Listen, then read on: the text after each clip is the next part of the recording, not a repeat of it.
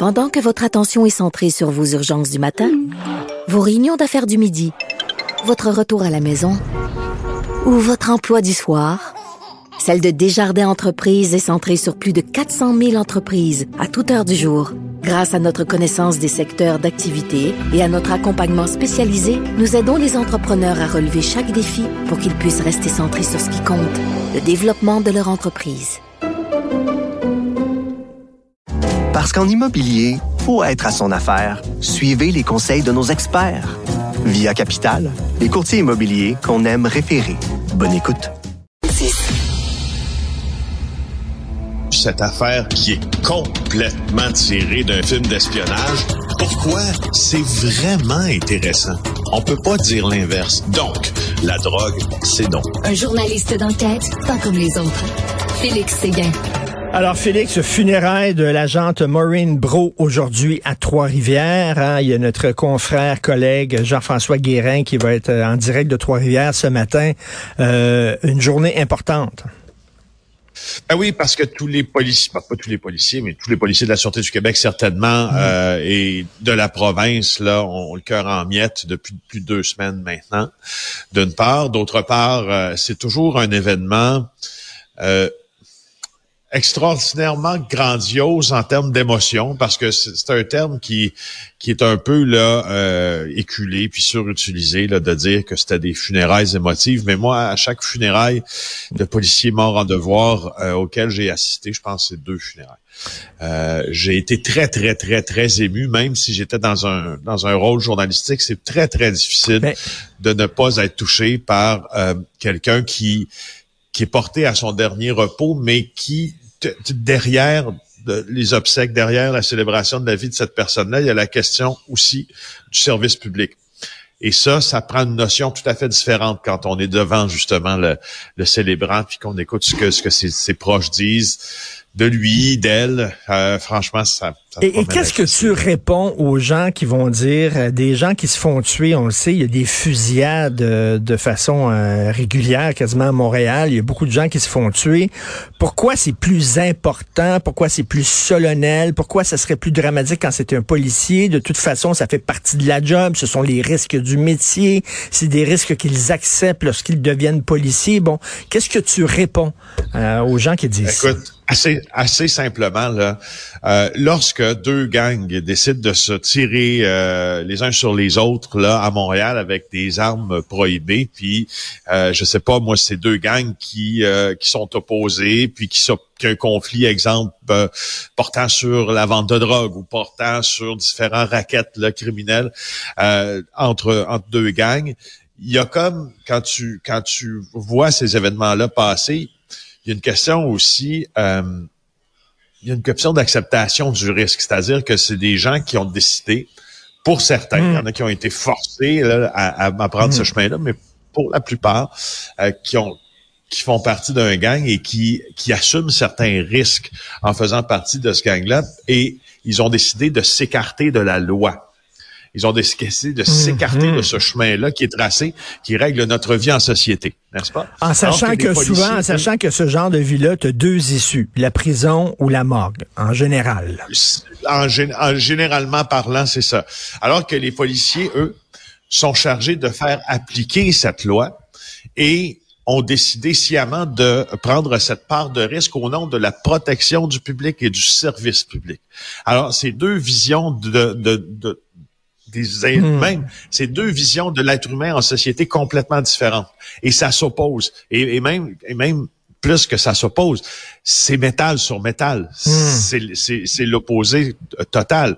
C'est le paradoxe complet. Alors, c'est sûr que si, si, des, gens euh, euh supputent en, affirmant que, ben, coudon, pourquoi, tu donner ce type de... Ben, parce qu'on veut souligner justement ça. On veut souligner le don hmm. d'une vie au service du public. Et là, c'est le don d'une vie au sens propre. Cette fois-là, c'est pas juste au sens, tu sais, Tout à fait. au sens propre. Elle a donné sa vie au service. Écoute, je veux que tu me parles. Ah, aux mains de quelqu'un qui aurait pas dû être en liberté. Ça, ça faut le rappeler aussi, là, euh, qui aurait pas dû être en liberté. J'espère qu'on va apprendre de nos erreurs passées. Euh, on sait que tu es allé en Ukraine. Euh, là, bon, la guerre, il y a des gens qui se font tuer, il y a des massacres. Mais là, on parle d'un soldat ukrainien qui a été décapité. Qu'est-ce qui s'est passé?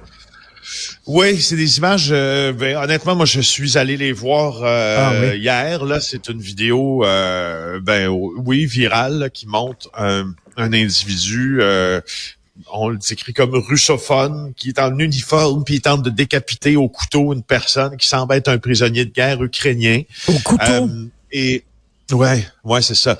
Ça nous réfère hein, à des temps pas ben si lointains euh, où les exécutions selon euh, l'État islamique et son nouveau euh, califat là, euh, faisait la manchette un peu partout, puis était sadiquement diffusé sur Internet. Euh, alors, on dirait qu'on est dans, on dirait qu'on est dans le même niveau de lecture de ces images-là. Maintenant que euh, tout ça est dit, je veux te faire remarquer quelque chose. Euh, et d'ailleurs, je, je, cite mes collègues de la Joute, je crois que c'est, Gaétan Barrette qui, qui, qui m'a, qui m'a fait penser à ça. Donc, je, je tiens cette, cette analyse de lui-même. Au fond, euh, il, a rappelé que le, le parquet russe et les Russes, même à Boucha, exemple, lorsque ces crimes manifestement de guerre et ces crimes contre l'humanité même euh, ont été euh, commis, là, selon les principaux observateurs, euh, les Russes ont été très prompts à utiliser toutes sortes de techniques pour euh, pour euh, faire passer ça sur le dos des Ukrainiens. mais là, il semble avoir pris ça un peu plus au sérieux et le parquet russe a indiqué justement aujourd'hui là qu'il examinait cette vidéo là et qu'il tentait d'en déterminer l'authenticité. Mais euh, il y a certains officieux, euh, officiers, officieux, il y a certains officiels russes qui ont qui ont affirmé que ça pourrait être aussi euh, du deepfake ou ça pourrait être également une ben création euh, de toute pièce. Ben, c'est ça, ils vont dire c'était des Ukrainiens qui étaient déguisés en russe pour pouvoir euh, mal faire paraître l'armée russe, j'imagine. C'est bizarre que la guerre, Félix, que la guerre a des règles. Il y a des choses qu'on accepte, des choses qu'on n'accepte oui, pas. C'est bizarre ça. Oui. Pourquoi la... C'est niaiseux ce que je vais dire. Je, vais, avoir, je vais avoir l'air d'un gars de, de 12 ans. Euh, utopiste. Mais pourquoi la guerre, elle est légale? On n'arrête pas de dire, t'as pas le droit d'agresser quelqu'un, t'as pas le droit de traverser la rue puis d'agresser quelqu'un. Pourquoi on dirait pas toute guerre? est illégale? T'as pas le droit. Là, t'as le droit de tuer des soldats, t'as le droit de lâcher une bombe atomique, t'as le droit de raser une ville comme on a fait à Dresde avec des avions, mais t'as pas le droit de t'attaquer à, des civils. Euh, c'est bizarre qu'une guerre, qui est un massacre, a des règles, des choses acceptables, des choses pas acceptables. T'as pas le droit de décapiter un soldat, mais t'as le droit de le tirer en pleine face.